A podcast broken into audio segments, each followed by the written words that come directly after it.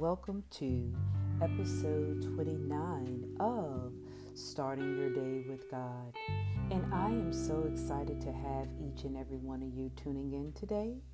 And today we're going to continue to focus on the power of prayer, but we're going to look at it through the lens of subdue. Yes, subdue. Subdue means to conquer or overcome.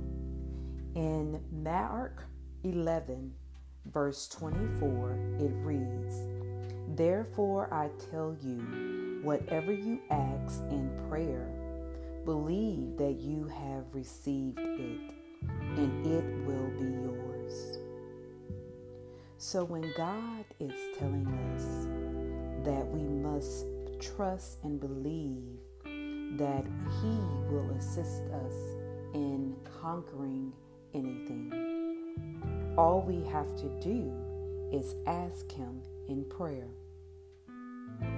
This takes me to a short devotional taken from the book The Power of Prayer, written by Catherine Elaine.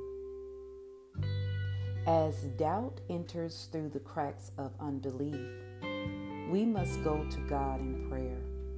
As we pray, we must meditate on God's comforting words that He will never leave us in our time of need. As we continue to focus on God's promise, the sea of doubt and despair will be overpowered by His goodness and His grace. Prayer has the power to overcome anything. All we have to do is believe in the power of prayer. So, as we meditate on this short devotional thought, we have to keep in mind that God will allow us to conquer anything. He will allow us to the ability to overcome any trial or tribulation that may enter our life. But we must go to Him in prayer.